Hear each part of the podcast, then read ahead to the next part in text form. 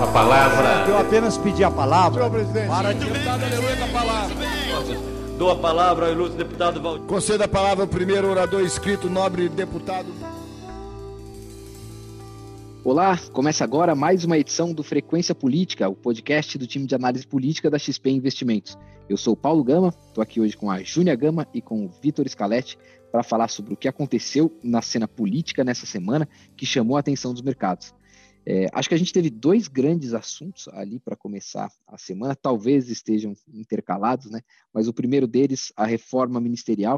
O presidente Jair Bolsonaro substituiu seis ministros, houve umas trocas casadas lá, como secretário de governo, General Ramos, que assumiu a Casa Civil, o ministro da Justiça, que assumiu de volta a Advocacia Geral da União, o ministro Mendonça.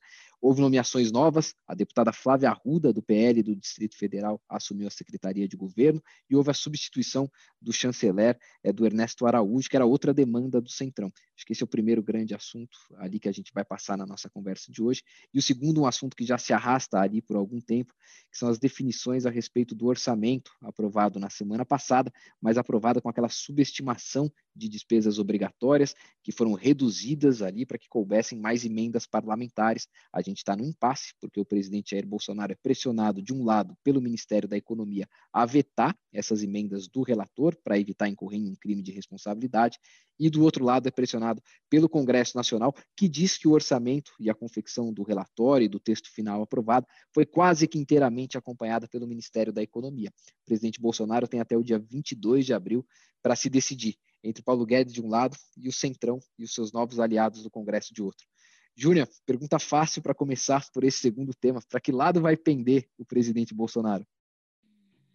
Paulinho, olha, acho que está todo mundo nessa expectativa. A gente está na fase agora de análise de alternativas, né? O Palácio do Planalto é debruçado sobre as alternativas que estão sendo trazidas tanto pelo Ministério da Economia quanto pela, pela política, né? pelo Congresso, pelo, pela própria Segov, que está ali agora representada, como você citou aí no começo, pela ministra Flávia Arruda, né? uma integrante do Centrão.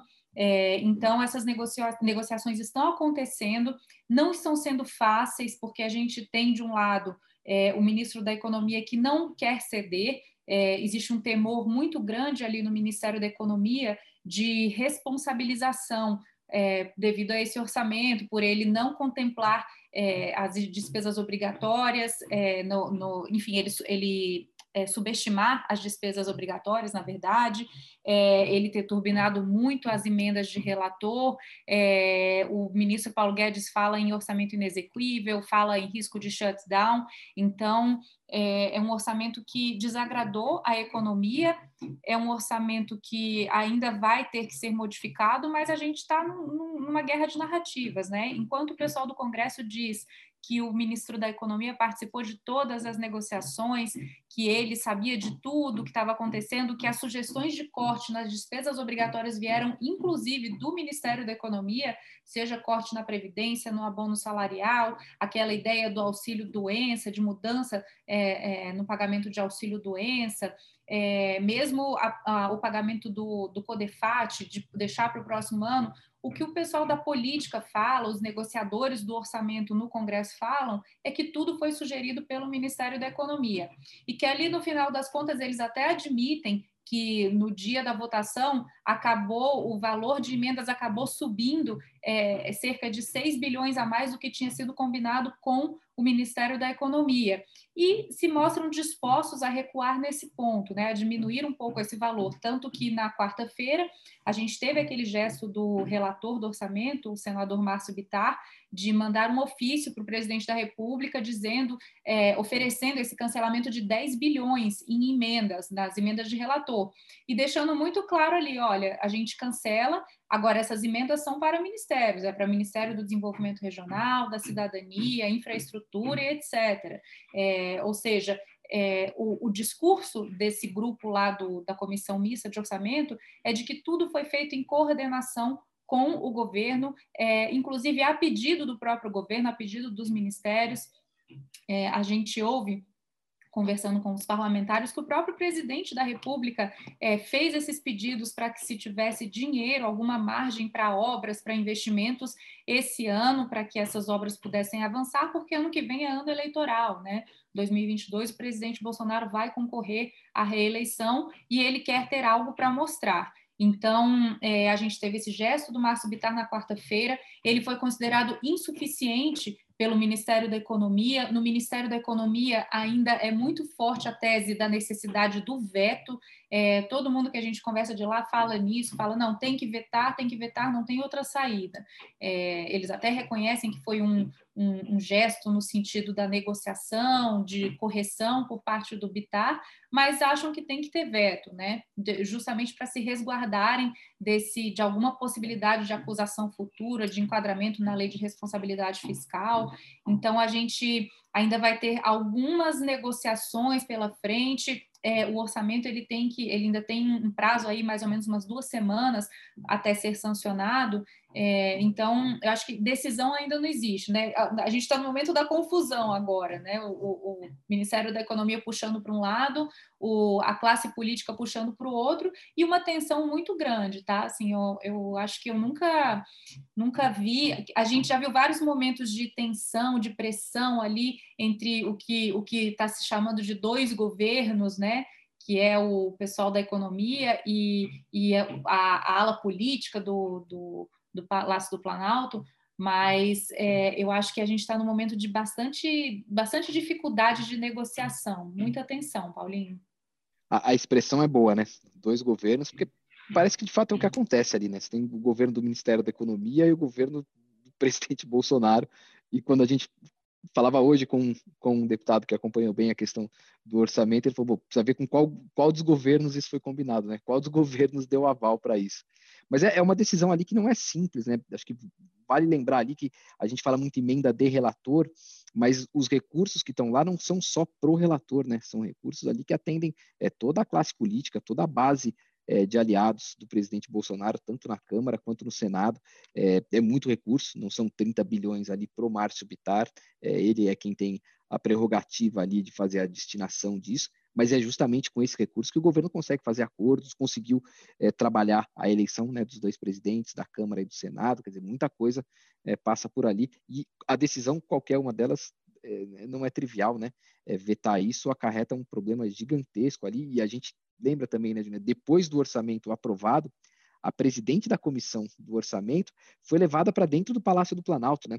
Esse argumento ali dos deputados faz sentido, né? Se houvesse, se tivesse havido um confronto claro é, com o governo, quer dizer, se tivessem batido de frente com o governo para aprovar algo é, que não foi ali, de alguma maneira, é, consentido, dificilmente o presidente levaria para trabalhar com ele alguém que puxou o tapete, né? Enfim, então, tem, tem um ponto ali que é, é, é, algo assim, é um discurso difícil de encaixar, né? A presidente da comissão mista de orçamento, ela estava ali é, fazendo, participando de todas as negociações, né? Ela, ela é difícil a gente encaixar esse discurso de que algo foi feito sem o consentimento, sem a negociação da economia.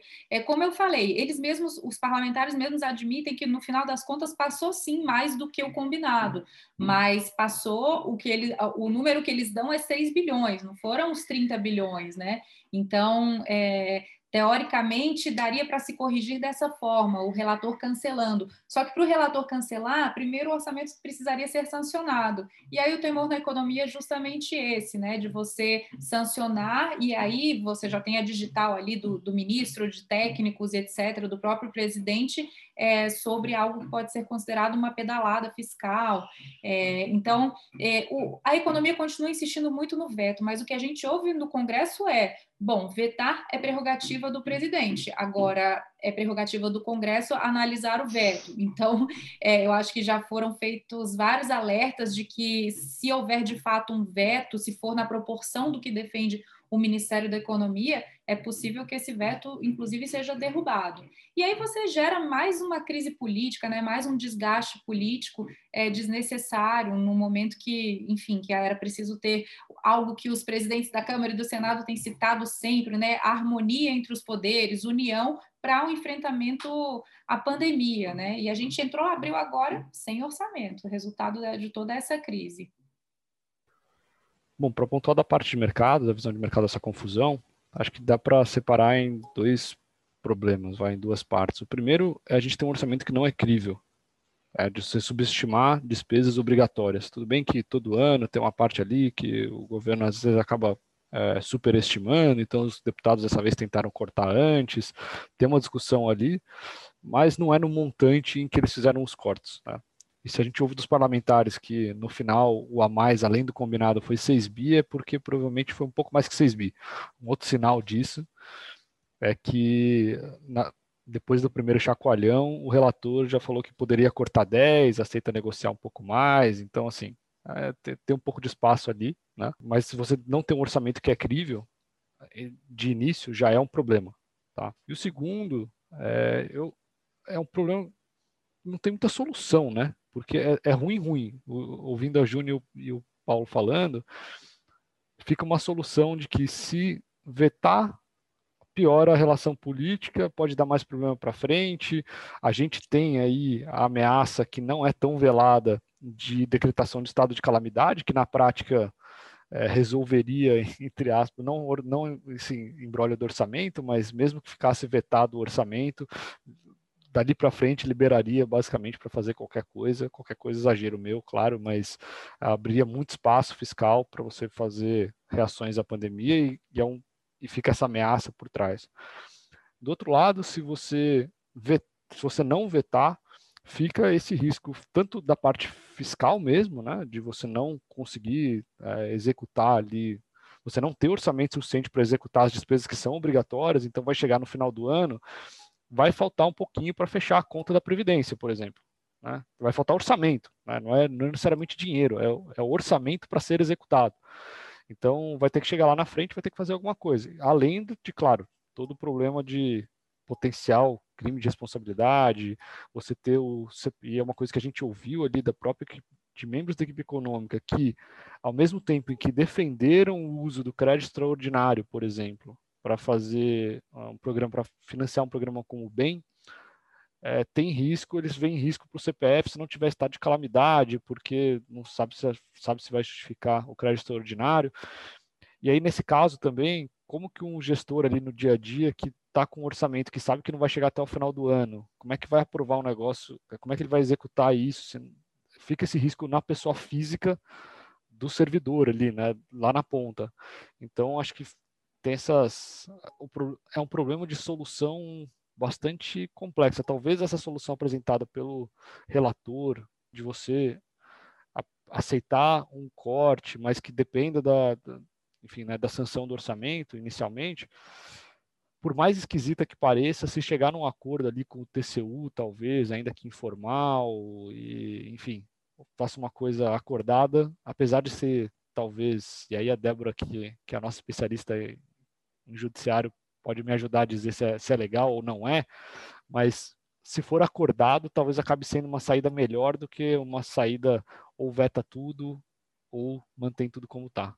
É, é, é engraçada essa expressão que você falou, Vitor, da insegurança, né, do orçamento, enfim, toda essa descrição que você fez de como é difícil tanto para o mercado ter previsibilidade quanto para o gestor que tem um orçamento na mão dele que, que é uma peça de ficção, né, que ele não que, que ele sabe, na verdade, que aquilo não vai não é factível. Isso tudo começou, eu, eu ouvi de um constitucionalista hoje que isso tudo começou por conta de uma distorção que é o, o, o quanto o Congresso tem tomado do, do orçamento para ele e quanto o orçamento tem ficado mais, digamos, participativo e menos é, na mão do executivo. É, enfim, precisa achar não estou fazendo juízo de valor sobre a, a importância política para a governabilidade de cada um dos modelos, mas é preciso achar um meio termo em que seja possível ter segurança, né? Enquanto você tiver essa possibilidade de que do que aconteceu já no orçamento passado, de que você tiver essa possibilidade que o relator possa, é, a pedido de um ministério, fazer um ofício para alocar os recursos da, da, das emendas por meio de um ofício, realmente é difícil você uhum. imprimir segurança jurídica e previsibilidade a um orçamento desse jeito. Né? Dentro do TCU, o pensamento dos, dos é, dos auditores e dos técnicos, é, e sempre que a gente fala na auditoria do TCU, tudo bem, o TCU é um órgão consultivo do Congresso Nacional, apesar de chamar Tribunal de Contas da União, não é do Poder, não é do poder Judiciário, é um órgão consultivo do Poder Legislativo para controlar as contas do Poder Executivo. É, mas você tem aí uma série de técnicos que podem ser responsabilizados é, na pessoa física por tomarem é, atitudes contra é, as leis fiscais e, e, as amarras fiscais vigentes. E além desses técnicos que a gente chama de auditores, você tem a, o comportamento, o próprio comportamento do ministro Paulo Guedes, né, Júlia? Desde o início da pandemia, a gente viu lá, a gente chegou a falar há um ano sobre o apagão das canetas, que era o ministro Paulo Guedes simplesmente não querendo fazer absolutamente nada, não querendo fazer diferimento de impostos e liberar recursos no orçamento para primeiras, para as primeiras ajudas da, para as primeiras respostas da pandemia, justamente porque estava é, pressionado, se sentindo pressionado e com receio de ser responsabilizado. Não só o presidente Bolsonaro, o governo tem esse receio da responsabilização última, que é mais que é mais drástica, né? E quando eu falo última, porque é realmente a mais é, finalística ali, que é o crime de responsabilidade, que é a pedalada, você tem a, a responsabilização pessoal, né? E também acho que a biografia, né, do, do, do ministro da Economia aí nesse sentido. É, o que a gente vê no, no Tribunal de Contas da União ainda é uma, uma uma pouca permeabilidade, digamos assim, da parte técnica para um acordo, mas, por outro lado, uma, uma, uma notícia boa, que é o, essa discussão estar sendo tratada pelas mãos do ministro Haroldo Cedras, que é o relator para o orçamento do governo no ano de 2021.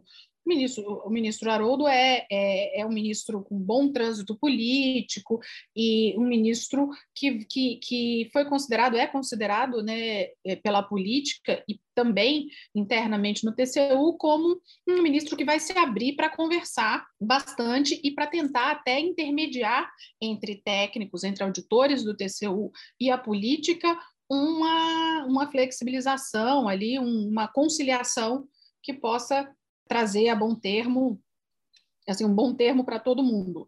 É, a preocupação maior nesse caso é o mesmo argumento, né, a mesma característica tem dois vieses, que é o fato de realmente ser tratado dentro do orçamento, porque se não houver, dependendo de como for amarrado juridicamente o argumento para encontrar a porta de saída para essa crise, esse, esse episódio pode ser usado ali na frente como uma forma de é, rejeitar as contas de 2021 e aí abrir um flanco imenso é, de atuação, até política, contra o, o, o, presidente Bolsonaro. Então, eu acho que, que tudo isso está um pouco na mesa. O Supremo Tribunal Federal pode ser provocado sobre isso, mas nesse momento assiste calado o futebol de sabão do outro lado da praça, né? E, e tenta e tem os interesses dele também, em relação ao orçamento, né, o Poder Judiciário, mas tenta não atravessar, é o que a gente está vendo, enfim, agora é tenta não atravessar a praça para se meter numa confusão que ainda não é deles. Débora, eu queria saber o seguinte: é, a gente ouve muito no Congresso a tese de que você simplesmente sancionar o orçamento não seria, não dá para você é, é, incorrer em crime apenas sancionando, que algum tipo de crime ele poderia acontecer a partir da execução. É com esse discurso que os parlamentares estão tentando convencer é, o Palácio do Planalto a sancionar o orçamento e aí depois é, faz um PLN para fazer eventuais correções, o que precisar ser, ser mudado, recomposição de despesas obrigatórias é, eles querem que seja sancionado. E na economia a tese é exatamente oposta, né? O que se diz na economia é que não, é que você simplesmente, a simples sanção, ela poderia é, é, gerar um crime, uma acusação de crime de responsabilidade, mesmo que não seja executado da forma como foi sancionado. Eu queria saber, qual, assim, na, na sua, nas suas conversas com o pessoal do TCU, qual tese você acha que, que tem mais possibilidade de vingar? A tese atualmente, Ju, do, do, dos, dos auditores do TCU é essa última que é, que é a tese do Ministério da, da Economia, de que, principalmente quando, de que o, o, no ato de sancionar já teria que estar embutido uma análise do executivo da responsabilidade dele com aquilo que ele está tá assinando, a, da responsabilidade de cumprimento daquilo que está sendo assinado. Sancionar o orçamento não é só um, um, um, enfim, um procedimento burocrático, é um compromisso com o governo de que aquela peça orçamentária vai ser cumprida ao máximo. Obviamente, você tem, enfim, ano passado aconteceu uma pandemia, enfim, você tem uma série de, de, de eventos adversos, mas para isso você tem os remédios também as saídas é, excepcionais, urgentes, crédito extraordinário, enfim. E uma discussão disso é muito interessante é que esse orçamento que vai ser aprovado agora ele já está em execução, na verdade, né? Assim, além de você ter essa tese da responsabilidade de uhum. cumprir com aquilo que está sendo sancionado, você tem o fato de o, de, de, de o orçamento estar em execução, né? Você, você entre a sanção e o momento da execução, não tem muito uma diferença, né? De tempo em que o governo pode analisar que vai dar um problema ali na frente. Não, hoje já dá para saber que vai dar um problema. Por que sancionar algo que hoje já é possível? Porque se você dissesse, não, não era possível saber, por exemplo, quando a pessoa comete, vai, comete um crime, enfim, a pessoa não sabia que era, sei lá, crime tributário, a pessoa não sabia que era crime, entendeu? E, e mesmo assim, é, acabou cometendo crime. Não deixa de ser crime, a pessoa não deixa de ser punida por isso. Mas você tem ali um, um atenuante da falta de conhecimento sobre um, um, uma determinada possibilidade futura de que aquilo não pudesse ser cumprido. Agora, existe hoje uma, é, um claro conhecimento e entendimento dentro do governo dos problemas que existem na peça orçamentária. O ministro da Economia está se colocando no, no, sentido de alertar, né, de, de, de ser a pessoa que, que, que, alerta e traz de forma muito é, é, dura esses, esses problemas, e o governo estaria, assim, o governo na pessoa do presidente que vai sancionar estaria ignorando isso. Uhum. Então, assim, é, é uma tese que realmente é, é bastante complicada de, de, de, defender, sabe? De que você teria um momento da sanção e depois um momento da execução, em que aí sim se veria se tá, se tá, se vai dar, dar bom ou se vai dar ruim. Uhum. É, o ministro Paulo Guedes ele tem levado esse argumento, inclusive, diretamente para o presidente, né? Ele fala, tem aquela expressão que ele sempre usa com o presidente quando ele quer ali dar um freio de arrumação, quer dar, dar uma, uma virada, ele fala, alerta para o presidente sobre o risco de impeachment. É um argumento que tem ali encontra, encontra muita, é, alcança muita sensibilidade do presidente Bolsonaro, é algo que ele teme de fato, então é, esse argumento ele sempre faz tem costuma trazer efeitos. Eu não sei se dessa vez vai trazer efeitos, porque o que a gente está vendo também é um centrão bem mais empoderado, né, Paulinho? É, o centrão, acho que essa semana, essas mudanças que a gente teve, as mudanças ministeriais, é, primeiro, a, a, própria queda do ministro Ernesto Araújo, né, do, do Ministério de Relações Exteriores, é, aquilo ali foi pura pressão do Congresso, né? Ele, claro, a indicação do novo ministro não foi uma indicação do Centrão, mas a queda do ministro foi é, fruto de pressão do Congresso. O Congresso que estava insatisfeito com a condução é, ideológica, pouco pragmática que esse ministro estava dando às nossas relações exteriores, estava prejudicando a chegada, a aquisição de vacinas ao Brasil. Então, essa, essa mexida teve tudo a ver com pressão política do Centrão. É, e a segunda, e, e, acho que mais emblemática, foi a nomeação da Flávia Ruda, né? É, essa nomeação que é, coroa ali a presença do Centrão na cozinha do Palácio do Planalto. Ela é do PL, que é o partido do Valdemar Costa Neto, né, o antigo PR, é, o Valdemar Costa Neto, que teve é, foi aliado próximo de governos petistas, de todos os governos anteriores ao Bolsonaro, desde a redemocratização, inclusive é, foi ali um personagem é, importante durante o escândalo do mensalão. É, então, acho que esse empoderamento do Centrão no governo. E na Lava Jato, ele... né, Ju? E na Lava Jato, Valdemar. E na Lava Jato também, ele foi, Valdemar foi uma figurinha repetida, pedir... né? Valdemar praticamente pode pedir música no Fantástico, né? É, ele, ele teve, foi figurinha repetida nesses, nesses eventos, né, Débora? E, e aí o que a gente tem ouvido agora é a volta daquela pressão por parte do Centrão pelo desmembramento do Ministério da Economia. É, eles, eles falam em que se o, se o planejamento não tivesse ali debaixo do guarda-chuva do ministro Paulo Guedes, talvez o problema não teria sido tão grande assim. É, o Paulo Guedes não tem tempo para ficar cuidando de orçamento, ele está cuidando da, da política fiscal, está cuidando de outros pontos. Então, isso a gente voltou a ouvir, né, Paulinho? É, essa, essa pressão pelo, pelo desmembramento do Ministério da Economia e no momento que por um lado, o Centrão está mais fortalecido dentro da, do governo, né? Está ali, como a gente falou, na cozinha do Palácio do Planalto, e o ministro passando por, por um momento mais, mais complicado também, né?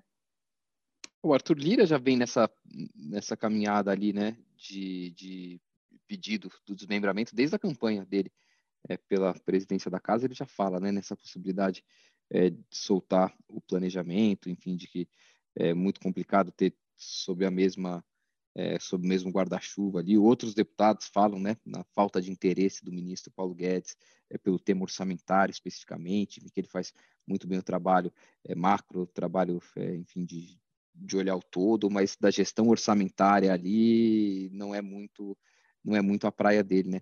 E daquele ponto anterior, acho que lá no Ministério da Economia, do que a gente escuta, ainda que o Cedras é, decida ali, como a Débora falou, por um meio termo, assim, pouca disposição, né, de topar ali uma saída política de agora.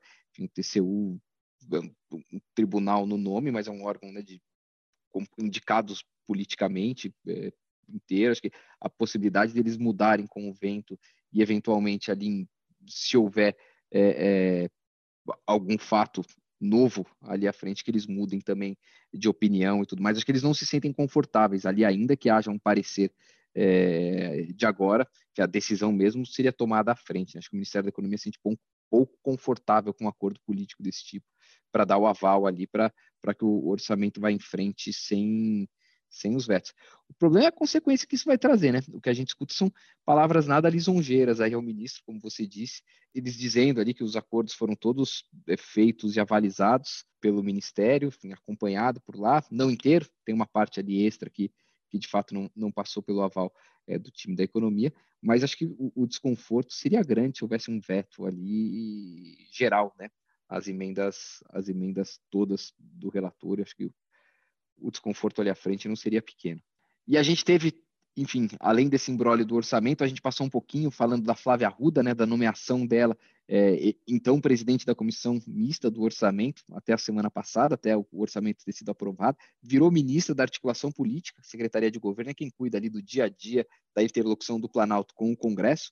É, como a gente disse, desanuvia um pouco a relação, não necessariamente é, esse caminho mais livre vai ser usado para a defesa da agenda fiscal, da agenda de reformas, acho que ali vai depender muito mais da condução que o governo for conseguir dar a essa agenda dentro. Mas a gente teve outra, outro leque ali de mexidas é, no Ministério da Defesa, da Justiça, Advocacia Geral da União, é, que fizeram barulho também na semana. Né?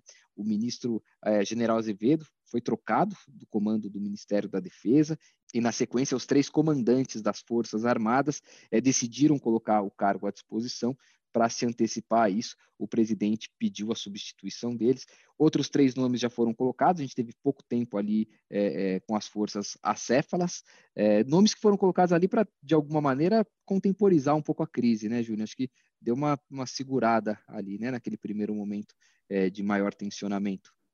É, eu acho que foi um momento de uma semana de muita tensão por conta dessa, dessa mexida, né? Principalmente especificamente no Ministério da Defesa. É, na semana, lembrando que o, o, o, golpe militar completava 57 anos, né? Nesse primeiro, nesse, bom, dizem que é 31 de março, tem gente que diz que é 1 de abril, há controvérsias, né? Mas enfim, nessa semana que o golpe completaria esse aniversário, é, a gente teve essa mudança justamente pelo fato de o presidente Bolsonaro querer é, forças armadas mais é, consonantes com sua política, mais vocais na defesa do governo, que era algo que ele não, não estava encontrando né, com as gestões anteriores, com os comandos anteriores, muito pelo contrário. O que a gente via era um comandante do Exército falando que não queria é, deixar a política entrar nos quartéis e não queria que, a, não queria que os quartéis participassem da política. Então, é, as, as tentativas do presidente Bolsonaro de, de trazer a voz das Forças Armadas para junto dele, para questões mais ideológicas, elas, elas foram todas frustradas. Então, essa mudança que teve essa semana no comando da defesa e que resultou no, nas mudanças no, no, nos comandos das Forças Armadas, ela foi acompanhada de muita tensão. É, o general Braga Neto, ele era alguém ali, mais uma vez, aquela expressão da cozinha do Palácio do Planalto, né? É uma figura que despachava diariamente com o presidente, tem um, um, alinhamento forte, um alinhamento ideológico, até uma amizade pela convivência com o presidente. E aí essa mudança foi vista como, como uma mudança que poderia trazer mais tensão é, é, para dentro, do, dentro do, do, governo, mais tensão institucional, né? É, uma tentativa ali de, de de mudança nos rumos é, institucionais que as Forças Armadas estavam seguindo. É, havia uma pressão muito grande pela queda do general Pujol, é, do comando do Exército. Isso é, acabou acontecendo a entrega de todos os, os comandos, né, Exército, Marinha e Aeronáutica, mas é, o, o que surpreendeu é que, de fato, pareceram mudanças apaziguadoras, né, como o Paulinho mencionou. O general Paulo Sérgio Nogueira, que assumiu o comando do Exército, ele é tido como um general moderado, ele de forma alguma segue a linha negacionista em relação à pandemia, muito pelo contrário, há, há, há, pouco, há poucos dias, semana passada, ele deu uma entrevista é, para o Correio Brasiliense, defendendo o uso de máscaras, defendendo o distanciamento social, defendendo as medidas de, de contenção da pandemia e alertando para o risco de o país viver, chegar a viver uma terceira onda de Covid. Então, é, foi de alguma forma surpreendente é, a escolha, mas de outra, de, por outro lado, foi de fato uma escolha apaziguadora. É, e como a gente não teve também, passou o 31 de março, passou o 1 de abril e a gente não teve ali grandes grandes movimentos, é, é, enfim, grandes, grandes turbulências, eu acho que Agora a gente já inicia a próxima semana um pouco mais tranquila, com essa página virada. É, claro, acho que é um, é, um, é um núcleo ali que a gente sempre tem que observar, porque a gente sabe que o presidente Bolsonaro ele usa é, sempre esse discurso de que tem as forças armadas, ele chama de meu exército, ele usa esse discurso para se fortalecer, é, usa no tensionamento com os governadores, né, com os outros entes federativos. Então ele recentemente fez aquela declaração de que não usaria não colocaria o, meu exército para conter as pessoas que quisessem furar os lockdowns, os, as medidas de, de distanciamento nos estados. É, então, acho, acho que é algo que a gente tem que continuar observando. Mas o fato é que terminamos a semana de forma mais tranquila do que, do que se imaginava, do que poderia ter sido. E eu destaco também o manifesto dos presidenciáveis, né, Débora, Vitinho, é, esse manifesto foi publicado na, na quarta-feira.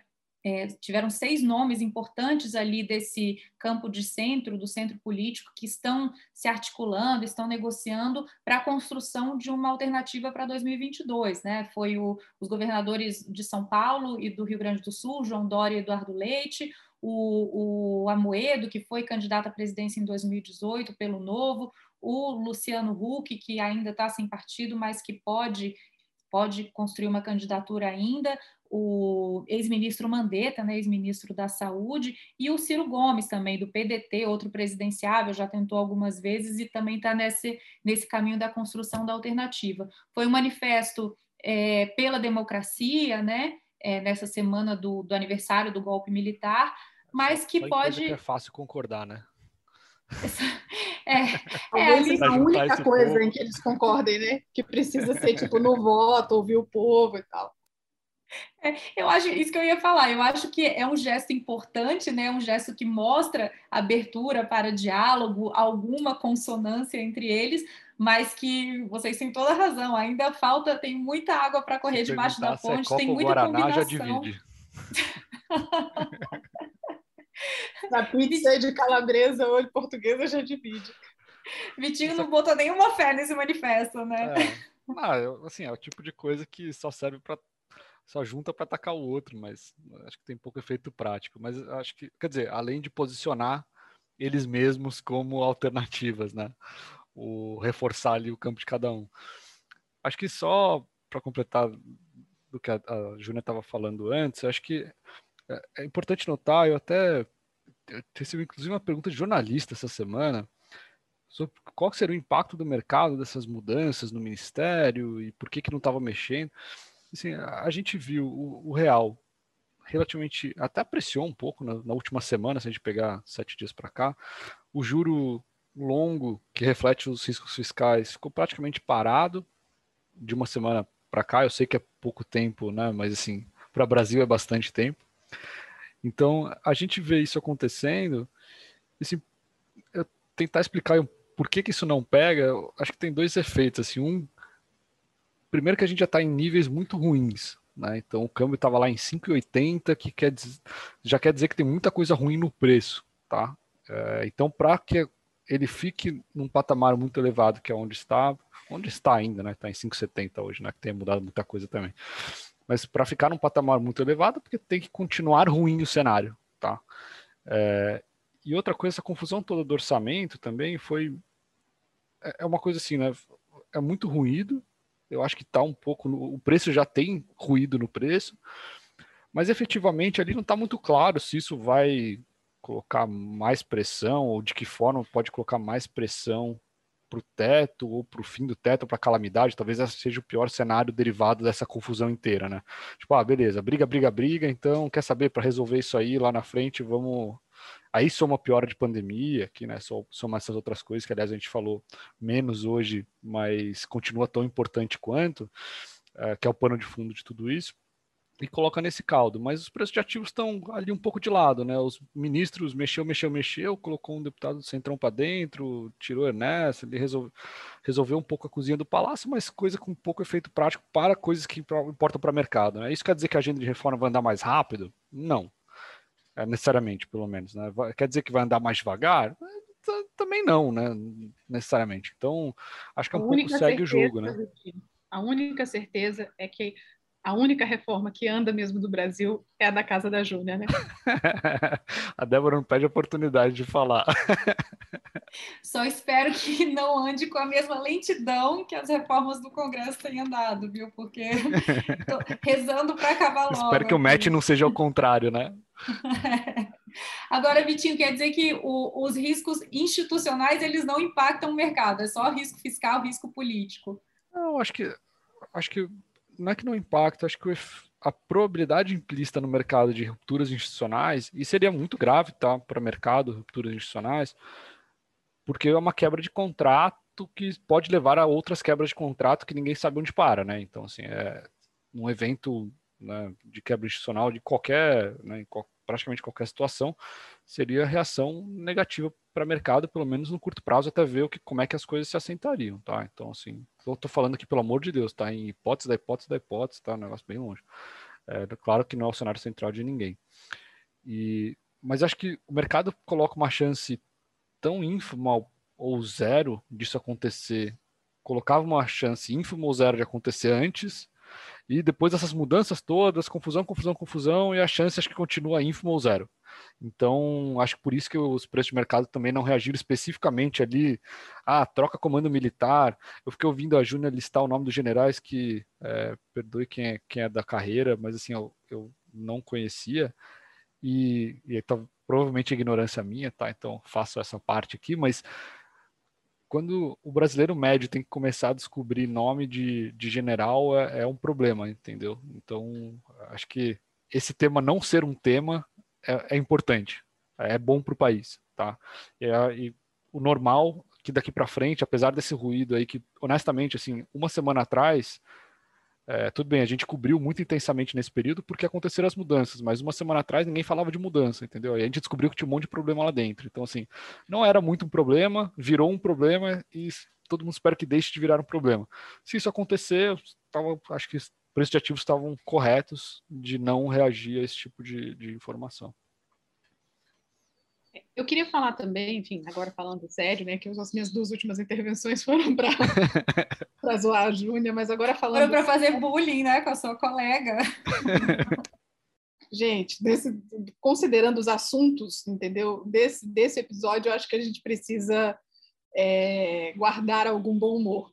É, mas falando um pouco da, da, mudança feita na justiça, a gente tem algumas implicações políticas e que podem, assim, obviamente não mexem com, com, no preço do dólar, como disse o Vitinho, automaticamente, mas que podem ser é, fatores políticos importantes para o presidente Bolsonaro é, dali mais para frente. A mudança dessas mudanças todas é, relacionadas à parte ao, ao, ao time jurídico do governo, a mais importante é a do Ministério da Justiça. É, o novo ministro Anderson Torres é policial federal de carreira e assessorou gabinetes de parlamentares na Câmara dos Deputados durante muitos anos. Então, ele é, ao mesmo tempo, conhecido e, e, tem um bom trânsito político, que era o contrário né, do ex-ministro Sérgio Moro e também do sucessor do Moro, o ministro André é, Mendonça, e ele, ele é uma pessoa de muita confiança da família Bolsonaro. Né? É um nome que foi muito defendido pelo Flávio Bolsonaro, que é o filho do, ministro, do, do presidente, né? É, que dá mais trabalho nessa seara criminal, né? que tem mais questões é, nessa seara criminal e de investigações, enfim. É, você, a gente tem ali um, um, um, fator também muito importante no Ministério da Justiça, que é o fato de o ministro ter nas mãos dele a Força Nacional e toda, todo o aparato de controle de, e de é, ascendência sobre as forças de segurança no país, né? Quando eu falo controle, é um controle administrativo, institucional, enfim, né? É aquilo que o Ministério da Segurança, que o antigo Ministério da Segurança Pública, que foi é, apensado, né, depois do, do no início do governo Bolsonaro, ao Ministério da Justiça fazia antes, que era uma, enfim, uma coordenação institucional da segurança pública no país. Isso é um, um ativo importante nas mãos do governo Bolsonaro, principalmente quando você fala dessa, é, desse discurso que ele teima em, em, em, é, em repetir e, e repisar o tempo todo, que é o discurso de confundir eu entendo que propositalmente o estado de sítio, o toque de recolher com medidas restritivas e, e, e de isolamento de cunho sanitário, né? Então, assim, a gente tem sempre essa, essa assim, o, o, o, presidente fala em toque de recolher como ele é citado na lei que se refere ao estado de sítio, mas o que a gente está vivendo não é bem um toque de recolher, é uma medida sanitária de que busca, que visa o isolamento, entendeu? É uma, é um, é uma, é uma, uma metodologia sanitária para é, salvar vidas e não simplesmente para a repressão ou é, é, para a, autoproteção né, institucional do, do, regime democrático no país. Então, fa fazer alguma coisa, se colocar contra, é, mesmo que simbolicamente, mesmo que nas redes sociais, mesmo que com uma ação no Supremo que não foi assinada pelo AGU e que por isso foi rejeitada, porque precisaria, né? A, a, ser assinada pelo AGU, é, eu tenho a impressão de que ter esse, esse, uma pessoa da sua confiança e que pensa como você mesmo, com o comando dessa é, de, do que era antigamente o Ministério da Segurança Pública, enfim, vai ser importante para o presidente Bolsonaro e, inclusive, gerou reações, digamos, pessimistas nos estados, né, nas forças de segurança dos estados, nos governadores, gerou algumas reações pessimistas. Você ter ali um nome, é, digamos, ideologicamente, o ministro André Mendonça é 100% alinhado com o presidente, mas agora você tem um nome é, com um estilo um pouco mais parecido com o do presidente Bolsonaro, digamos assim. O ex-ministro ainda ministro André Mendonça volta para a AGU, é um nome, sim, que favorito, que é favorito para a vaga do Supremo Tribunal Federal. Eu queria lembrar aqui, já encerrando a minha participação, que o ministro Marco Aurélio Melo, que é o decano ministro mais antigo do Supremo Tribunal Federal, anunciou para o dia 5 de julho a aposentadoria, então estão abertas as, a, a, as candidaturas, né, a apresentação formal, digamos assim, a apresentação nas redes sociais e no, na discussão e na fofocaiada de Brasília ali as candidaturas dos, dos interessados na vaga do ministro Marco Aurélio, e também está aberta a temporada de frigideira, né? Porque os primeiros que, que colocam a cabeça para fora são esses os primeiros a serem queimados também. O ministro André Mendonça estava muito combativo no Ministério da Justiça em relação a aplicar a Lei de Segurança Nacional contra pessoas que criticaram o, o, o, negacionismo, as posições do presidente Bolsonaro em relação à pandemia, principalmente. Isso estava sendo muito mal visto no meio jurídico, porque a Lei de Segurança Nacional é vista no meio jurídico meio que como um mal necessário, enfim, uma herança que a gente, da, do, do, dos tempos da ditadura militar, que o, o Brasil não conseguiu endereçar bem a partir dos princípios que a gente adotou como nossos e, e, e, e que balizam a nossa convivência como sociedade a partir da Constituição de 88. Então, começou tirar o André Mendonça dessa, dessa tarefa em glória de ter que ficar aplicando para lá e para cá a Lei de Segurança Nacional é um, uma, é um presente para ele é, na corrida para ser ministro do Supremo, né? Mas temos nomes, enfim, grandes aí. Temos o ministro é, João Otávio de Noronha, que votou a favor da anulação de, de, de partes da investigação contra o Flávio Bolsonaro no STJ, temos o presidente do STJ, Humberto Martins, também. Assim, praticamente todos os ministros do STJ são potenciais candidatos ao Supremo Tribunal Federal, mas esses dois aí se é, despontam como pessoas próximas ao presidente Bolsonaro e tendo também a característica de ter essa, essa ligação com a religiosidade, com a, a, a essa parte ideológica que o presidente procura, sempre disse procurar para essa vaga. Né? A gente achou que ele estava procurando para a vaga do Cássio, mas a vaga do Cássio era para ser é, garantista e, e, com carimbo do Centrão. Agora vamos ver e não se terrivelmente evangélico, né? Justamente, vamos ver se o terrivelmente evangélico fica para essa nova. Bom, com isso, a gente. Obrigado, Débora, pelo comentário final. A gente vai acompanhar a Bolsa de Apostas do STF daqui até o meio do ano. Júnior, agradeço. O Paulo teve que sair, então vou encerrar. Eu quero agradecer também a quem nos ouviu. O podcast está disponível no Spotify e em todas as plataformas de streaming. E a gente conta com vocês na semana que vem. Um abraço.